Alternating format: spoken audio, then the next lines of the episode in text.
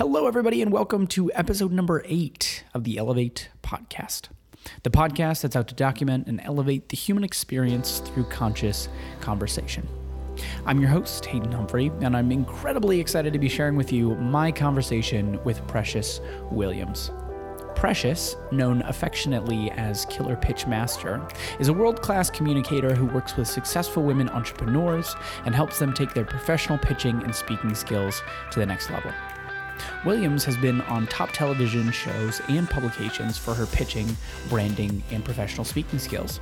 She was featured on season 8 of ABC's Shark Tank. She's been on CNN, MSNBC, and even the Wall Street Journal. With over 25 years of experience in creating unique branding, speaking, and marketing techniques, Williams trains her clients and sales teams at Fortune 100 companies how to remain authentic and transparent when presenting to distinctive audiences. In this episode, Precious and I talk about her love of pitching, some of the obstacles that she's overcome, like homelessness and abuse, and her zest for authenticity and full expression. As always, thanks so much for being here. It means a lot that you've decided to spend your time with us, and I'm excited to share this episode with you.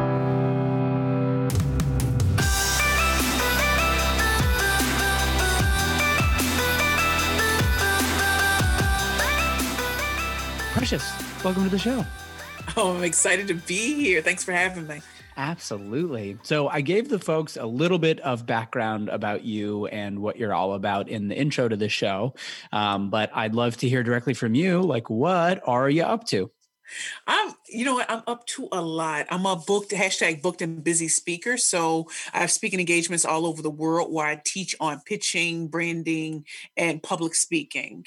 I've been a professional speaker for 25 years and I'm laughing because I'm 41 years old. And mm. I'm like, oh my God, I've been doing this since I was 16. Nice. Um, I'm writing my next book. You just, you know, my first book was Bad Bitches and Power Pitches for women entrepreneurs and speakers only. And I have a lot of I have a lot of conferences, summits, and international speaking engagements coming up. So that is mm-hmm. occupying a lot of my time working with my individual clients on their pitches, whether it's to media, investors, at networking events, or to secure paid speaking engagements. And then I'm excited that I'm speaking at LinkedIn, Google, and Microsoft cool. this year. So I feel like I'm batting a thousand.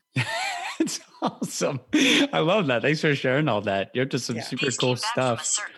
It's um it's so interesting. I was thinking about it before we before we jumped on and started recording. I was like, I don't think that I have ever met anyone else that specialized specifically in pitches. Like I've met like communications coaches and right. coaches, but I was like, I don't think I've ever met anyone that you know that's specifically fit uh, focused on pitches, which is awesome. Um, and you know, you said you'd been doing it since 16, and so no, I've been a professional speaker an international professional speaker since 16, but I mm-hmm. started pitching in 2011 with my first company. Oh, got it. Cool. Nice. Okay. Um, well, I'd be curious two things like what got you into speaking in the first place? Um, and then later on, like what ended up, uh, how did you end up getting into pitches? Okay. So when I was 16 years old, I went to an inner city high school and, you know, a lot of the, this, a lot of my classmates and a lot of the students in the school weren't really taught how to really speak and i didn't i didn't start off in the inner city i started off in and if you've ever been to st louis you'll understand what i'm saying there's the county and there's the city in the county it was a very mixed environment very diverse but when you're in the city it was an all black high school the textbooks were from yesteryear mm. um, it, just was a totally different environment so i already came in advanced and mm. i didn't think i was that great of a speaker but it was funny. My grandmother used to wake me up every morning and you know make me do affirmations in the mirror you know i, I, I come from mm-hmm. a, a, very abusive background my mother was very abusive my father is a drug addict so when my grandparents took me in my grandmother said you have the gift of speech she mm-hmm. said the way you speak you have such energy and it doesn't matter who you're speaking to you make people feel good so i'm thinking you know grandma's kind of crazy whatever but the principal of my high school came to me at 16 and said hey i need you to speak at an event and because I was 16, he didn't really tell me who was in front of, and it was before the mayor of the city of St. Louis. Mm. And so my English teacher wrote my speech, and I just delivered it. Did I care? Not really. I was 16. What do you care mm-hmm. about at 16 years old? Mm-hmm. And so I delivered the speech, and I did so well that my next speaking engagement was before the governor of Missouri. Oh. Mind you, I'm in an inner city high school. So imagine the other students that I was around that weren't from my background, mm. who I was heads and tails above. Mm-hmm. And I shouldn't have been, you know, based on my background, but I've always known how to really speak to people and to speak in such a way that everyone feels welcomed, whether you're the custodian to whether you're the president. I've just always mm. known how to really connect with people. Mm.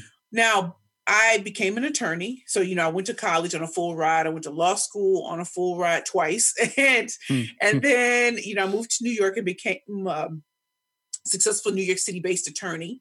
Mm-hmm. And I grew to dislike being an attorney so much because mm-hmm. I kept thinking, is this what I want to spend the next 30 years of my life doing? Yeah. Going to court?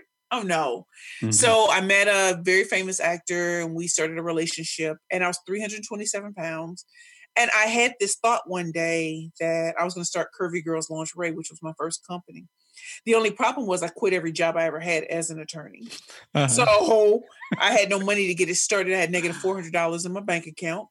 Uh-huh. And I didn't know what to do. And, you know, little birdie talked to me, God, and just said, Hey, you're going to be on television. So, you know, you tell your friends, yeah, I'm going to be on television. They're like, you're fat, you're black, you, are not necessarily mm-hmm. working. How's this going to work? So I went to a small business award ceremony by Crain's.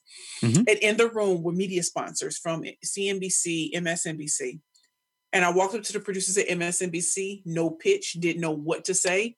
But I walked up to them and I said, Hi, I'm Precious Williams. I'm the proud founder and CEO of Curvy Girls Lingerie. We're the ultimate shopping experience for full figure divas and plus size fashionistas. When I tell you, they started laughing at me mm. and they were like, You're good. You should mm. be on our show Elevator Pitch never heard of an elevator pitch in my life. But you know, I played the game like, oh yeah, I've heard of that. And then they mm-hmm. brought me the host, which is JJ Ramberg but she got an award. And so they brought me her booking producer. And the booking producer came up to me and said, Give me your elevator pitch. I had no idea what she was talking about. But in that moment, I just I just said the first things that came to mind. And she said, You're good. You're gonna be on the show. and that's how I got into pitching. And so when I performed on the the show, the, the it's called Your Business, JJ Ramberg, mm-hmm. and they have a little section called Elevator Pitch. So when I pitched, I pitched in front of all of the hosts of MSNBC back in the on the weekends, and they all were like, "You were dynamic." Mm. Dynamic, like I, I, haven't seen anybody do it like you, and mm. that's when I thought maybe I have a talent. So then I started entering elevator pitch competitions, and out of 14 competitions, I won 13 times, mm. first place. Mm-hmm. Mm-hmm and with winning competitions, you get television appearances. So I've been on Shark Tank, CNN, Wall Street Journal, Forbes magazine. And again, I'm still a full figure diva, plus size fashionista. And I wanted to show that I didn't have to go to Harvard, Yale, Stanford, or Columbia. I didn't yeah. have this cool tech company, and I'm not an. I wasn't an international company, but I have a talent, and to be mm-hmm. rewarded for that talent and to have big company, big uh, big media companies like we'd like to have you on a show, show us how to do the perfect pitch, and that's mm-hmm. why I started my third company, which was Perfect Pitches by Precious, and that's how I got yeah. started. That's so awesome. Thanks for sharing that story. Uh, the thing that I really, well, the thing that I just want to acknowledge you for off the bat is like, thanks for just being so authentic. Like, it's really cool to like hear the things that you've been through and have overcome and mm-hmm like the level of ownership that you have over those things and like your willingness to share because i think that's so incredibly important for everybody listening and everybody more generally like seeing that those things don't have to hold you back but rather can be a catalyst to you creating a really incredible experience of life for yourself and an amazing set of businesses and all that kind of stuff. So that's awesome. Um, it's also really interesting too, like the idea of the thing that you love starting in childhood, mm-hmm. like the um, like the thing that I'm just realizing more and more is I think a big part of adulthood is actually like getting back to the way that you were as a child mm-hmm. in terms of like you know how um, just struck with wonder you are and how willing you are to go out and play and try things and like be open to things. And i've definitely found that um, you know in my life and starting to remove a lot of the you know layers and conditioning that happened to me through high school and college and after that. And i feel in a way i feel more like my um, childhood, uh, you know, childhood self now, but it's mm-hmm. in like a mature, grown up, you know, adult kind of um, kind of fashion, which is uh, right. which is really interesting. Right. um, I'm curious. The, the thing that gets me curious is the the things that you shared about some of the stuff that happened to you when you were younger, like the dynamics with your family and some of the you know the abuse that you had experienced.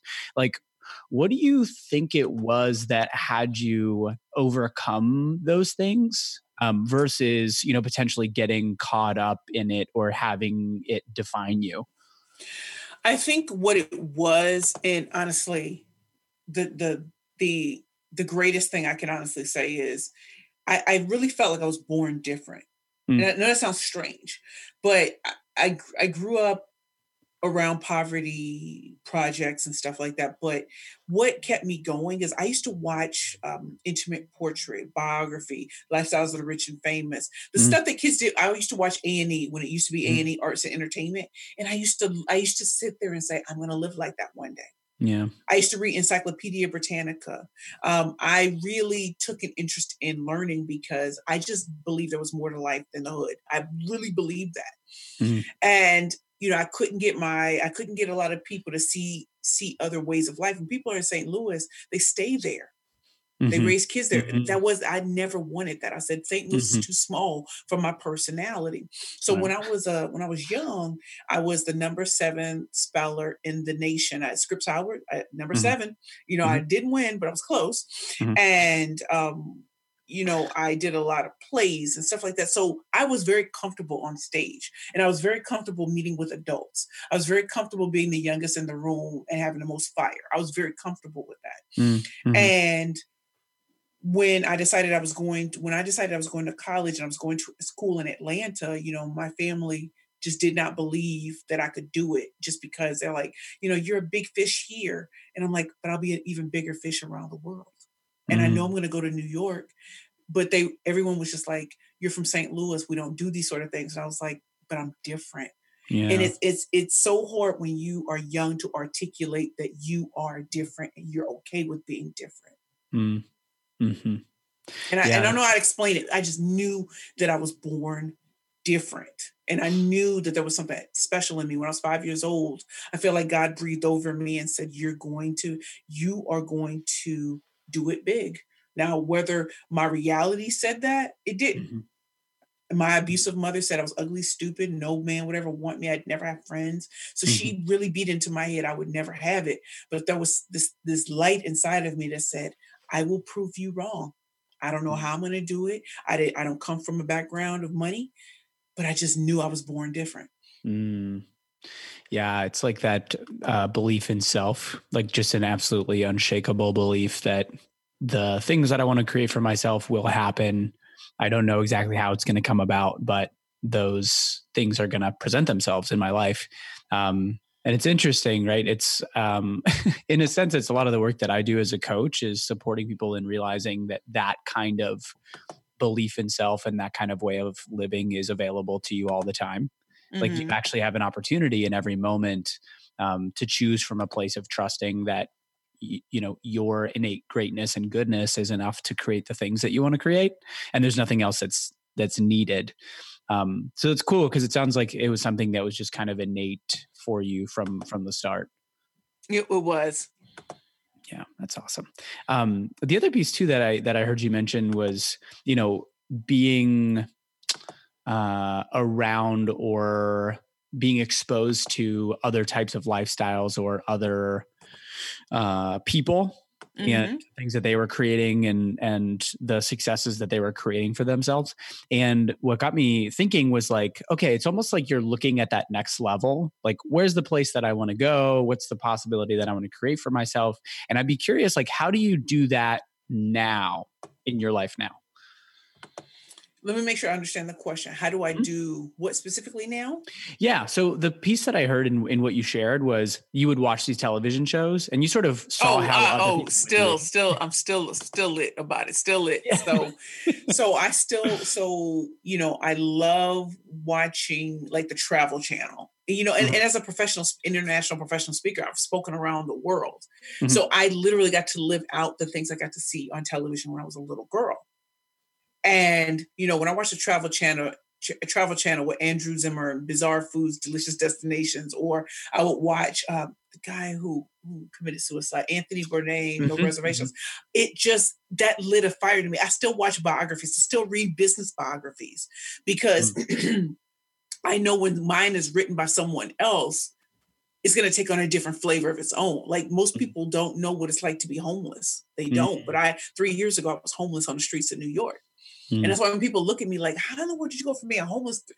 First of all, you did Shark Tank and all that. How did you? And I'm, and I tell people, you know, you can be in business for years and you can have the wrong business partner. You can make mistakes. In fact, the love of my life died. And that kind of, the, the grief was so overwhelming that I started making very, very bad decisions. Mm and um, before I knew it, spent all my money. Don't know how I how I did it. Became a severe alcoholic, and if it wasn't for me almost taking my life on January twenty second, two thousand seventeen, my thirty eighth birthday, mm. I and my cousin finding me within mm. two minutes within two minutes of you know they were like two minutes later you'd have been dead um, mm. if he hadn't saved my life and if I hadn't have been homeless, then I can speak with a totally different message today than I did before. Yeah. Back then I could speak about, you know, I was great. I was always great as a speaker, whatever. Now I have meat and depth to what I say. Mm-hmm. So yeah, before I could talk about being negative four hundred dollars and and not and flipping that into five hundred thousand dollars. Now mm-hmm. I can talk about I have been down in the trenches, up and down, and every time I'm down, I bounce higher and higher because I know what I've gone through and I can speak from experience and not from reading about it. Yeah, totally. Um, there's like something about that lived experience mm-hmm. and also the like the piece about contrast, mm-hmm. like from what happened and where you were to where you are now and mm-hmm. the transition of that um, I feel like just makes your ability to connect with people and speak about those kinds of topics just all that much richer. It really, really does. It mm-hmm. really, really does. I have, I have such, uh, so much more empathy. Mm-hmm. I have so much like when people meet me, the first thing they always say is your energy is crazy. I love your energy, and I'm like, you know, I don't think you would have loved my energy years ago because I had I was pretending to be perfect, and now I don't have to pretend. I'm not.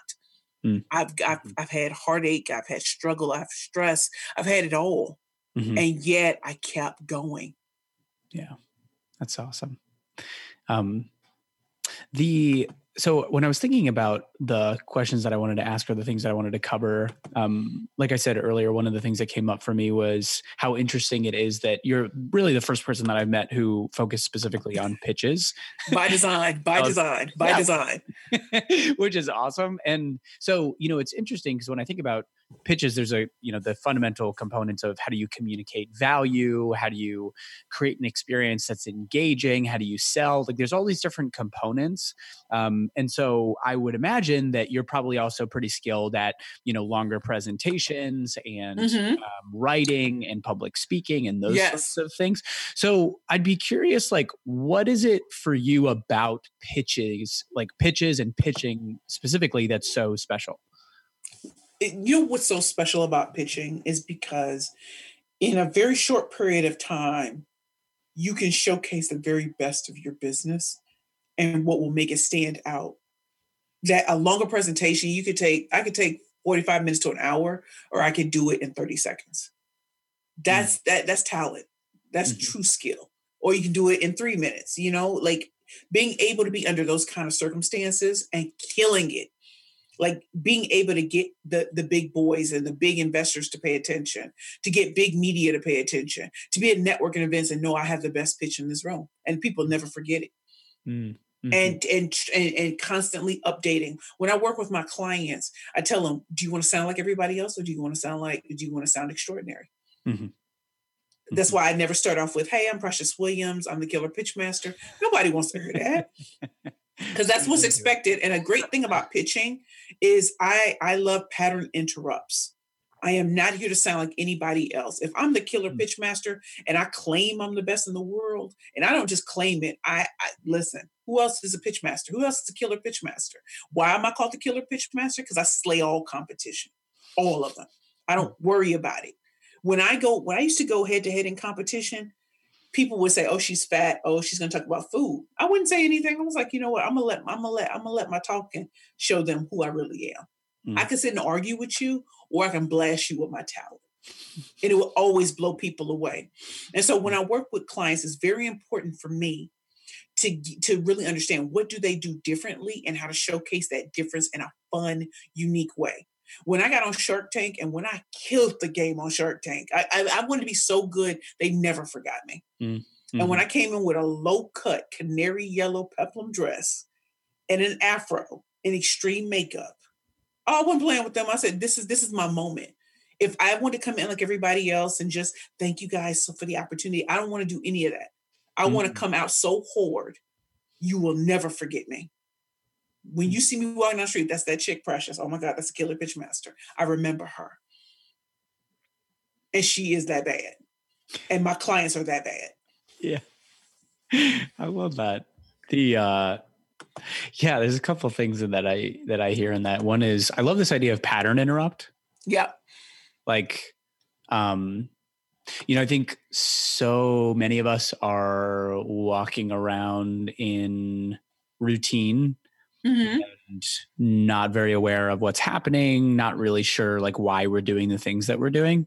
And so it's actually really cool to hear that the like interrupting the pattern or what's normal or the status quo is like a really intentional part of um like how you go about pitching. Mm-hmm. and how mm-hmm. you go about building your company. I'd be curious too, like the I, the idea of pattern interrupt. Like, does that show up in other places, like in your business or in your personal life? Definitely, definitely, it definitely shows up mm. in everything that I do. It really, really does. Mm. Again, mm. I told you since I was a young child, I knew it was different, so I mm. embrace difference. Mm. You know, when you meet me, you'll see that my hair changes every day. Every day, like t- tomorrow, it might be blue. The next day, it might be pink. It might be blonde. The next day, I love being different, and I love that people can never really peg me. And they and that, that there's something about that that really makes me feel good about myself mm-hmm. is that I truly embrace difference. And ever since I was a young girl, I embraced those who were different. Yeah. Whether it was age, race, class, sex, sexual or I, I none of that bothered me. It was one of those things that I just loved because I was like, if you can stand in your difference, I liked you because I know how hard society can be on people who are different.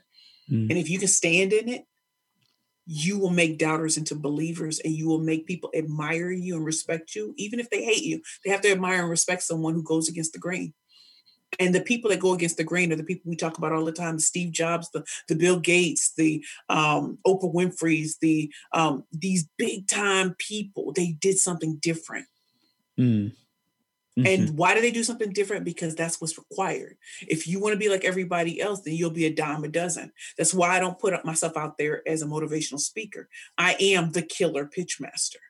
Mm-hmm. I am a 13 time national elevator pitch champion. I have appeared on a lot of different shows, the same shows that people said I would never get on because I didn't look the part or I didn't sound the part. Mm. When I walk into big companies and I'm training their sales teams or I'm training their ERGs, don't think it's lost on me for a second that people said it would never happen. And it happens every day because I am different. Yeah. Awesome. Um, no, the the thing that I really hear in that is like the ownership of uniqueness and ownership of your personality, like your authentic personality at the core. Mm-hmm. Yes. And um, I don't know. Do you know um, uh, Marianne Williamson? She wrote uh, A Return to Love. Yes. Okay, so she has that really famous quote, and I'm totally going to butcher it here, but it's um, the quote that's like, uh, "Our our greatest fear is not that we are inadequate, but that we are We're powerful, powerful beyond, measure." Beyond measure. mm, and, I love uh, it. And one of the pieces of that quote is she talks about how, um, basically, by showing up as our authentic selves, we give other permission yes permission to do the same yes um, and so i just think about like what a cool gift that is for everybody that you come into contact with for you to be able to take such ownership um, and uh, you know con- control in a sense and and be so fully expressed and authentic in who you're being because it just allows other people to do the exact same thing it's so true. I have a my biz my business coach, uh, Ty Goodwin, always says, when you step into your purpose, you give others permission to step into theirs. Mm. I love that. What would you say is your purpose?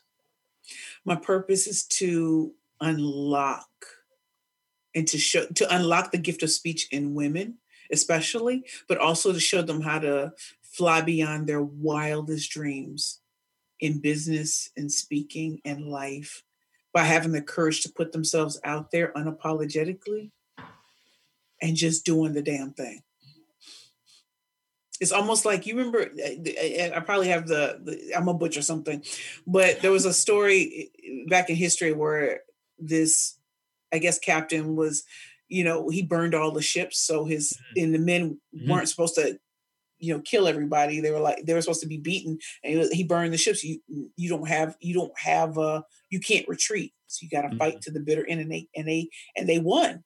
And I was mm-hmm. like, that's how that's how life is at times. Like sometimes you got to burn Plan B in order for Plan A to work. Mm. That's really beautiful. Thanks for sharing that. Um, unlocking the gift of speech in women. And like, what is you know you talk about uh, like no retreat until the end like the end is mm-hmm. actually accomplished and created like what's at the end of that for you like what's the vision for you so i'm starting the bad bitches and power pitches live three day experience here in new york and then i'd like to take that on a tour but i'm creating the movement bad bitches and power pitches and being unapologetic about being ambitious and really celebrating those who are willing to be different and put themselves out there Hmm. And really using speech, uh, really using speaking and pitching as a way to separate yourselves from people who are unwilling or too scared to really get get out there. Hmm. So that's one thing. And I also know I'm a, I'm a talented talk show host. I know that. And so I see myself, you know, hosting a nationally syndicated talk show. nice. That's and awesome. it, when it, it, you know, I, I, don't have to be Wendy Williams. I don't have to be Oprah. I don't have to be any of these people. I am the best Precious Williams, mm. and I'm going to bring it with a whole different type of flavor. Yeah. Who would you, just out of curiosity, who would you like? Who would be your top three people that you would want to have on? You know, first I, have always wanted Oprah on to be the first guest on my show, not because mm. I want her to pass the baton, excuse me, but because I want to acknowledge greatness and step into my greatness in front of the great. Mm. I would love to have interviewed Michael Jackson. I would love to because there's something about Michael Jackson. I know he's been deceased and this will be his 11th year being deceased, but I am so blown about by true talent that you keep you keep setting the bar higher and higher for everyone else behind you, even mm. yourself. And I would love to interview Beyonce. She's going to turn me down because I'm not big enough. I get it. Yes, it's going to turn yes, me down. Not big enough yet. I'm not big enough, but don't. But I got to call it how I see it. And I love the Beyonce when she's not glitz and glammed. I want yeah. the Beyonce when she's planning a tour three years out and she's sweating and she. I want that Beyonce because that's the Beyonce that inspires me. Mm. And it, she's not the one that with the beautiful videos. I want the one who, when I was in my darkest moments, I would look at some of her behind the scenes and I would see that she, she, she, she just is great. Mm. And she, she doesn't do it to compete with everybody else. She's competing with the best that she was yesterday. And that's something that I do. I, I'm not content with people saying, oh, well, what about this person? I don't care about those people. I care about being better than I was yesterday. Mm. Love that. It's uh it's interesting, you know, being an entrepreneur and also being involved in the coaching space, because mm-hmm. um, so much of my work revolves around um, like personal growth, mm-hmm. not only for the people that I'm working with, but mm-hmm. also in my like what's in my best interest as a coach is continuing to learn more about me because I can only take my clients as far as I myself have gone in a sense. Right.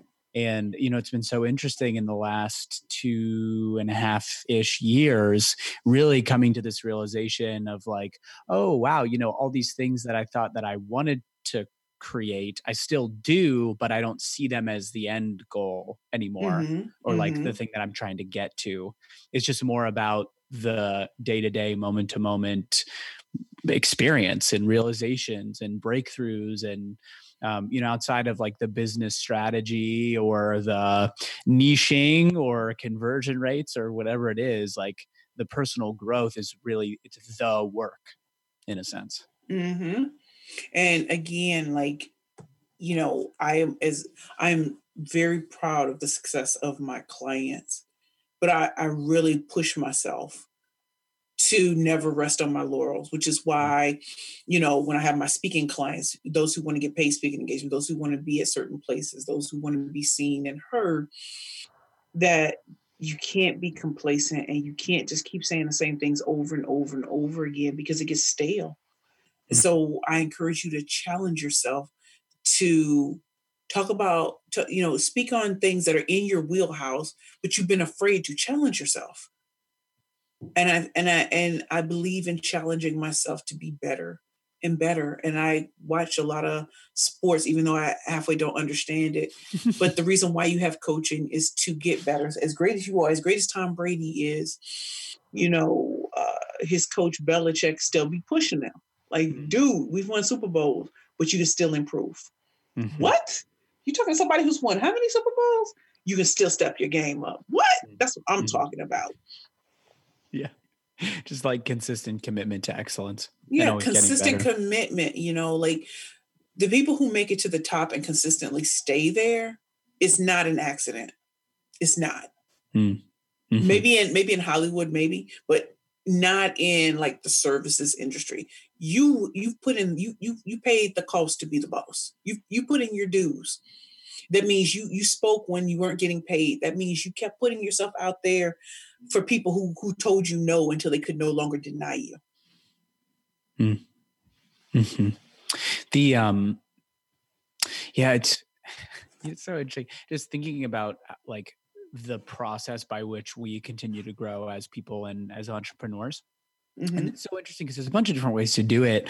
Um, but uh, you know, I'd be curious with you, like, how do you continue to you know intentionally involve like evolve and grow as a person i i continuously evolve as a person partly because you know as you get older you start seeing your silly mistakes from being younger and the petty things that you paid attention to that you you didn't need to mm-hmm. that cost you valuable relationships and petty arguments and squabbles that didn't need to be taken to that level now I'm so compassionate for others and where they are. It's funny. Um, sometimes when people look at people who are homeless, they say, go just get a job. And I'm like, if it really were that simple, mm-hmm. if it really were that simple. Um, I have I have a special place in my heart for people who struggle and they keep going. Not saying they're doing it perfectly, but they're doing it. Mm. Because what's the alternative? To give up and die. Mm-hmm. And I refuse to rest on my laurels. I refuse. And that's why I keep pushing myself to get into even bigger spaces, even bigger companies. I mean, you know, LinkedIn, Microsoft, and Google, top, top companies. Top, top companies. I've been a speaker for 25 years. And only in the last year have I gotten to that level. Mm-hmm. Mm-hmm. Before I was kind of playing BS and stuff, but I don't BS anymore. I'm like, listen, this is where I want to be, and I don't care who tells me you you, you haven't paid enough dues. I listen, listen. I bet you I get there before you do, and I have. I'll race you. Yeah. Mm-hmm. yeah. Yeah. Um, and so you know in thinking about that like continuing to grow getting involved in larger companies like just taking everything that you're doing to the next level um like are there like strategies that you use or specific like folks that you're working with that are like supporting you in taking everything that you're doing and you know evolving it to that next place? So you know i i'm grateful to have a great support system. You know i have you know, a great business coach. And I'm constantly bombarded with people who are even higher levels that want to work with me. Mm-hmm. And so it's a matter of does, does our energy align? Um, can you really see my vision, or is it really your vision you're trying to push on me? Um, so in working with people higher on the food chain, I still have to make sure the energy is right and that I'm not being put in a position where my values are not being respected in in the pursuit of you wanting me to be higher. So i look good on your on your website or something like that. I get i get all of that. Mm-hmm. i am blessed to be at a certain level. I'm truly blessed. You know i don't have to be tony robbins. I don't have to be les brown. I don't have to be lisa nichols or you know uh, any of those people. But to be a paid professional speaker and make a living off of that have individual clients, have speaking engagements all over the world. These are things I was told wasn't possible for a Black woman who didn't have an Ivy League degree.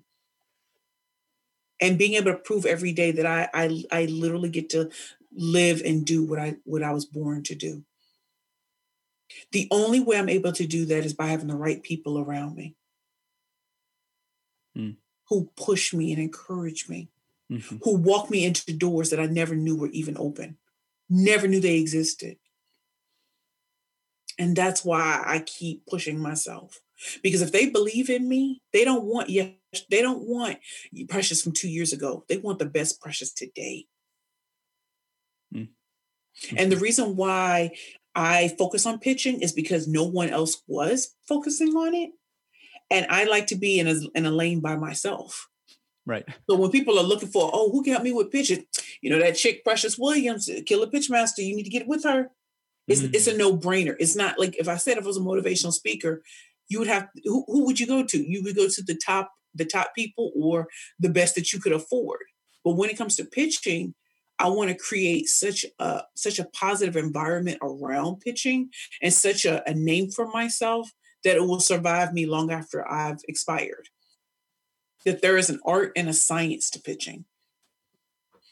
Yeah, I love that. It's um, this whole idea of becoming known for something in particular and mm-hmm. for something specific. And, you know, it's been really interesting talking with a lot of other entrepreneurs and folks that, you know, I have in my network and sharing stories. And what I find is it tends to be a pretty common thing that entrepreneurs are afraid to niche down and like afraid mm-hmm. to, um, uh, like pick something and get mm-hmm. really specific about um, you know who they're serving and the services and products that they're creating and at the same time like that's actually the way to create success and create a business that's sustainable and scalable because if you do yes. everything for everybody then it's like well what are people going why would i do that when i can go to precious and she does pitches specifically mm-hmm. and i can mm-hmm. work with her and you know get support for her in that way it is so, you know what? And I have to be honest, when I started, I don't think I was as confident in myself mm-hmm. that I would that this would be my niche. You know, I've been a speaker for so long, but when I made that decision, it totally changed the trajectory of my life. It really did. It's mm. getting really, really clear on what is my zone of genius. Mm. What is it? It's yes, I can speak on a variety of topics, but I only speak on certain topics. I don't speak on leadership.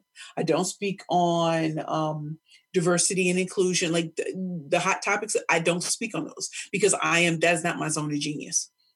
My zone of genius is pitching, public speaking, branding. Like that's really it. I don't really go outside of those. And it's not because I don't think I could. I just want to do it to the best of my ability. And these are the things that I'm really good at. Totally. It's interesting too. You know, I think about I I don't know if you've read the book The Big Leap um, by Gay mm-hmm. Hendricks. Mm-hmm. Yeah, so he talks about zone of genius. And uh, you know, so interesting. I was thinking about it the other day, um, how so many of us are caught in this zone of excellence or zone of you know not mediocrity but what's working versus the thing that like really truly lights us up from the core and mm-hmm. how i feel like there's there's typically a lot of fear around going fully into your zone of genius because it's this question of like is it going to work? How are things going to work out? Am i going to be able to make the money that i need to make? Like all of these detail pieces um, that mm-hmm. what i'm finding as i lean further and further into the things that really light me up like the details take care of themselves the clients show yes, up the money shows up like mm-hmm. as long as as as the more that i lean into the things that i really love and the places where i'm able to just show up and play and just be myself right. the more that i'm finding things are just happening for me or to me or you know doors are opening up that i didn't know existed previously um, but it can be a scary process Yes. Yes, it, it is. I mean, I, you know, it, you can read all the business books you want. I promise you, you're going to encounter some things that are only specific to your business. And mm-hmm. most things are specific to a lot of different businesses, but mm-hmm. there's certain things you're going to have to go through and work your way through. Yeah. And you you can, you know, when we read these business books, a lot of times you're seeing the best case scenarios, but they don't talk about how hard it was to make those decisions. Mm-hmm. You know what I mean? Like we, we can sit here and talk about, you know, niching down, niches make you rich. But to the average person, it's like, but I want all the client customers yeah. I can have. And I'm like, but you'll be stretched and you can't see it now. You'll be stretched out of way. control. It doesn't work that way. Yeah. And trust me when I say, when you are specific, and, and, and let's say you pick a, a niche that, you know, doesn't really work for you, you can still pivot. That's a beautiful thing. You can still pivot but if you focus on things you're really, really good at, like you remember reading a book was the E Myth. I probably mm-hmm. it oh, wrong, oh yeah, but you know, just the, the, the, tactician. The, the, it, like I'm really, I'm very much a big picture person. Mm-hmm. Detailing is not my strong suit. I know that sounds crazy, but mm-hmm. I, I, I, I move on visions. Like mm-hmm. I have this thing for bad bitches and power pitches. I had this thing for my show. And when I started to break it down into details, I realized I needed help in order to be able to flesh it out. Now, when it comes to writing um, pitches, I can do that in my sleep. When it comes to speech writing, I can do that in my sleep. But putting on events is not my skill set. Mm-hmm. Mm-hmm. So when you know what you're good at, you help you you you go to other people who that is their zone of genius and it saves you so much time, energy, and stuff like that. Yeah. When you're starting out, do you have the money for that? Probably not. So then you focus on the things that you can do until you're able to, you know, raise enough money to be able to do those those other things and calling in other people to help you. Mm-hmm. And like you said, you know, if you're a coach, it's hard to coach someone higher than you've ever been. Mm-hmm. Mm-hmm. And that makes so so much sense to me.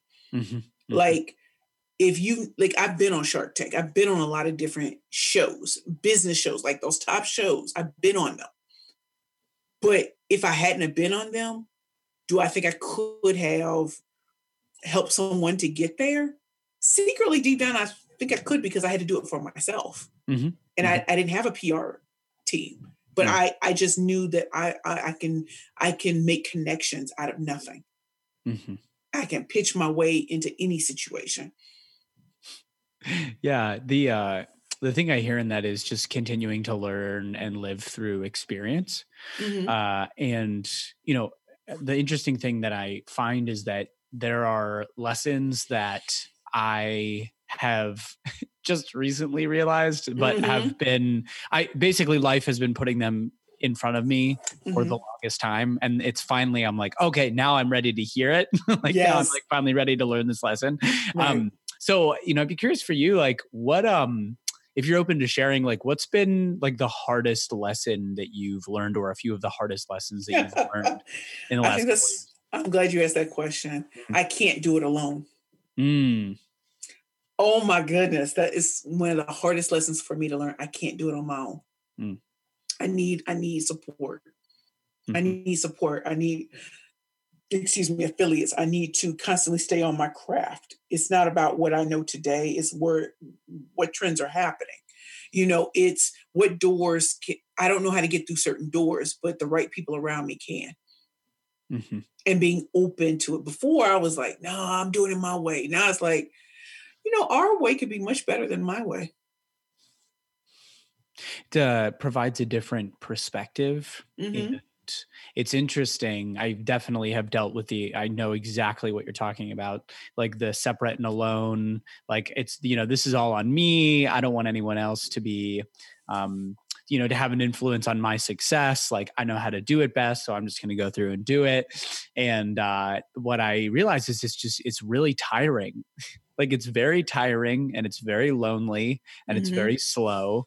And the more as of late that I have opened up and let other people into the process and you know even more actively been asking for the support that I need to grow my business mm-hmm. the more that I'm finding that I'm like oh this is actually this is the game like relationship like working inside of relationships getting supported um you know creating a team and a structure that that picks me up when i'm down and is able to provide feedback you know for me that other people maybe aren't able to see or right. I would open to hearing.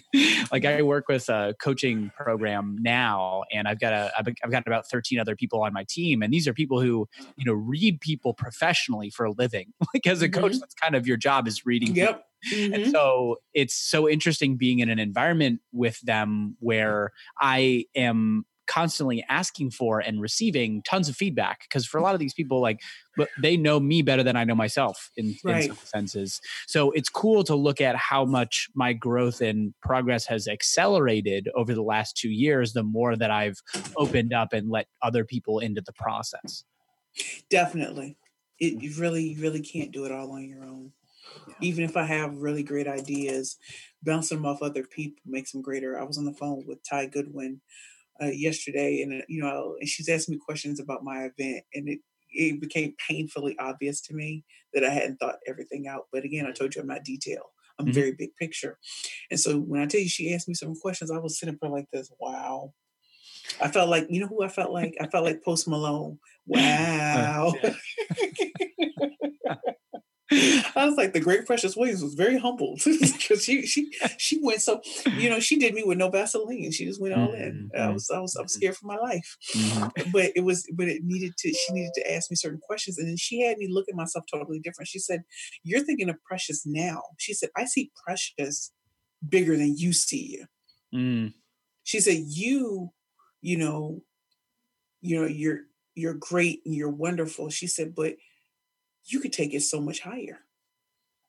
Mm. She said you can do exclusive type stuff where people got to put in an application and all sorts of things to even to even work with you. She said that's where you're going and you can't see it right now. Mm. She said, but I, I've seen it since I met you. You're destined for even bigger and bigger and bigger. She said, you think it's cute that you get Fortune um, Fortune 100 or Fortune 50 companies to to call on you. She said, You think that's great? She said, You have no idea what's coming. Mm. She said, So when you accept your Oscar, and I was like, oh my God, I, I wrote my speech when I was like eight. been preparing for this moment. I've been preparing for life. this moment. You know, I have. she said, she said, you know, you never know. You might write a screenplay. You might write a script. You might do something. She said, you know, you are talented when it comes to communication and your communication doesn't stop with just how great you are on stage but you know you're a great writer you're you're a poet. She said all of these things matter. She said you know you love writing poetry. Hmm. and i started writing poetry in one of the darkest places the psych ward. Mm-hmm. and um it just gets better and better yeah. and being able to articulate myself and make it rhyme and wanting to call up Drake if I had his number, be like, "Hey Drake, I know you that emo type rapper.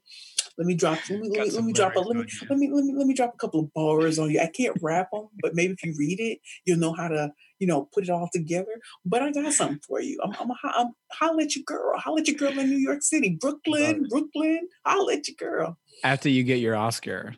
Oh, of course, you know, opportunity you know, be like be on, on, stage, Drake, yeah. Drake. Let's talk after this. Yeah. You Drake would be like, I don't know that chick like that. She's not like she, she's not like the usual chicks I go for. I'm not trying to date you. I'm trying to give you some bars for your next album. Don't do me like Quentin Miller though. Don't do me like that though. Don't don't put me on Front Street like that. I'm, I'm coming. I'm coming at you. Love that. Yeah. Um. The so you're coming out, or you are you have another book. Um. Mm-hmm and I would love to hear a little bit more about it, what it's about. See, you trying you you digging into you you you digging into the you you digging into the real stuff. So, um, so there's actually two books: Bad Bitches and Power Pitches. Uh, for women entrepreneurs and speakers only part 2 mm-hmm. and then there's the curvy girl's guide to living well in a crazy world mm you know and of course it speaks speaks to different audiences but you know what I did in the first book was talk about branding. Like, how do you really brand yourself through your pitching? right? Mm-hmm. And so the next thing that I want to move into, I'm a little scared to even talk about it because you know when in the writing process you're like mm-hmm. it could change on a dime. So mm-hmm. let's talk about the Curvy Girl's Guide to Living Well in a Crazy World. Out of all the experiences that I've been through, out of all the things that I've been through have happened, you know, as I've gained weight, lost weight, and everything like that. And so I've been able to do things that people say certain women can't do. And this is before Lizzo. I'm not a I'm not a I'm not a singer. I'm not mm-hmm. a hmm. rapper or anything like that. But to be able to have the kind of rock star confidence to go anywhere and do anything that I want at this size. And I'm not 327, I'm about 230, 240 mm-hmm. now. Um, but I'm five foot nine, so don't be thinking, oh my God, that's mm-hmm. huge. Oh my God. Um, but to be able to talk about my experiences with perspective now and what I've learned and you know not not letting fear make the decisions for me on what I can and cannot do mm. and believing in myself when no one else did. Mm. I love that. I was like, I think that's the whole that's the show notes for this episode. not being like everybody else. mm, and being and being comfortable, not being like everybody else. Yeah, totally, totally. Awesome. Well, Precious, where can people find you?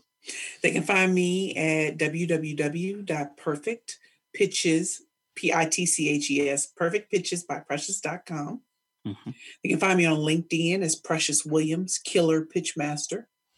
They can find me on Twitter, Twitter dot www.twitter.com slash perfect pitch p. On Facebook, I am facebook.com slash perfect pitch p. And on Instagram, I am www.instagram.com slash perfect pitches p. Mm. Awesome. Thanks for sharing that. Mm-hmm. Um, and what's a piece of wisdom that you have for folks who are listening in order to elevate themselves, their communities, and the world? Fortune favors the bold. Mm. I am not meek and mild. And so I'm not for everyone, and I'm okay with that. But the more bold you are and the more forceful you are with your boldness, you will stand out. I'm not going to say you're not going to go through some craziness. You will. But being bold allows you to stand out in ways that most people are too afraid to. And I'm just not afraid. And even if I am afraid, you just wouldn't know it. Yeah, love that. Awesome. And the way that I love to end the show is with acknowledgments. So, Precious, are you open to me acknowledging you? Please. awesome. Do that. Um, Do that. so I was like taking notes um, of things that I wanted to mention. And one of the things that I wrote down, and the thing that I want to start with is um, really just acknowledging you for like your punk rock authenticity. like, thank you. the thing that is just so abundantly clear is that you are who you are, who you are, who you are. And there's no hiding it, nor is there a desire to. And I think that's really incredibly important, not only for creating a business that's incredibly unique and a reflection of you, but you know also in service of everyone else that you're looking to support like the clients that you want to work with and you know the the folks who might not have access to opportunity like being able to go in and support those kinds of people. You know like we said earlier i think authenticity begets authenticity and i think you're just like a giant walking flashing amazing billboard for it mm-hmm. um thanks for your thanks for your power and your fire like there's just a lot of like um like energy and excitement and enthusiasm around what you're up to and the impact of the work that you do so it's really infectious um, the uh, the other thing that a couple other things I really want to acknowledge you for.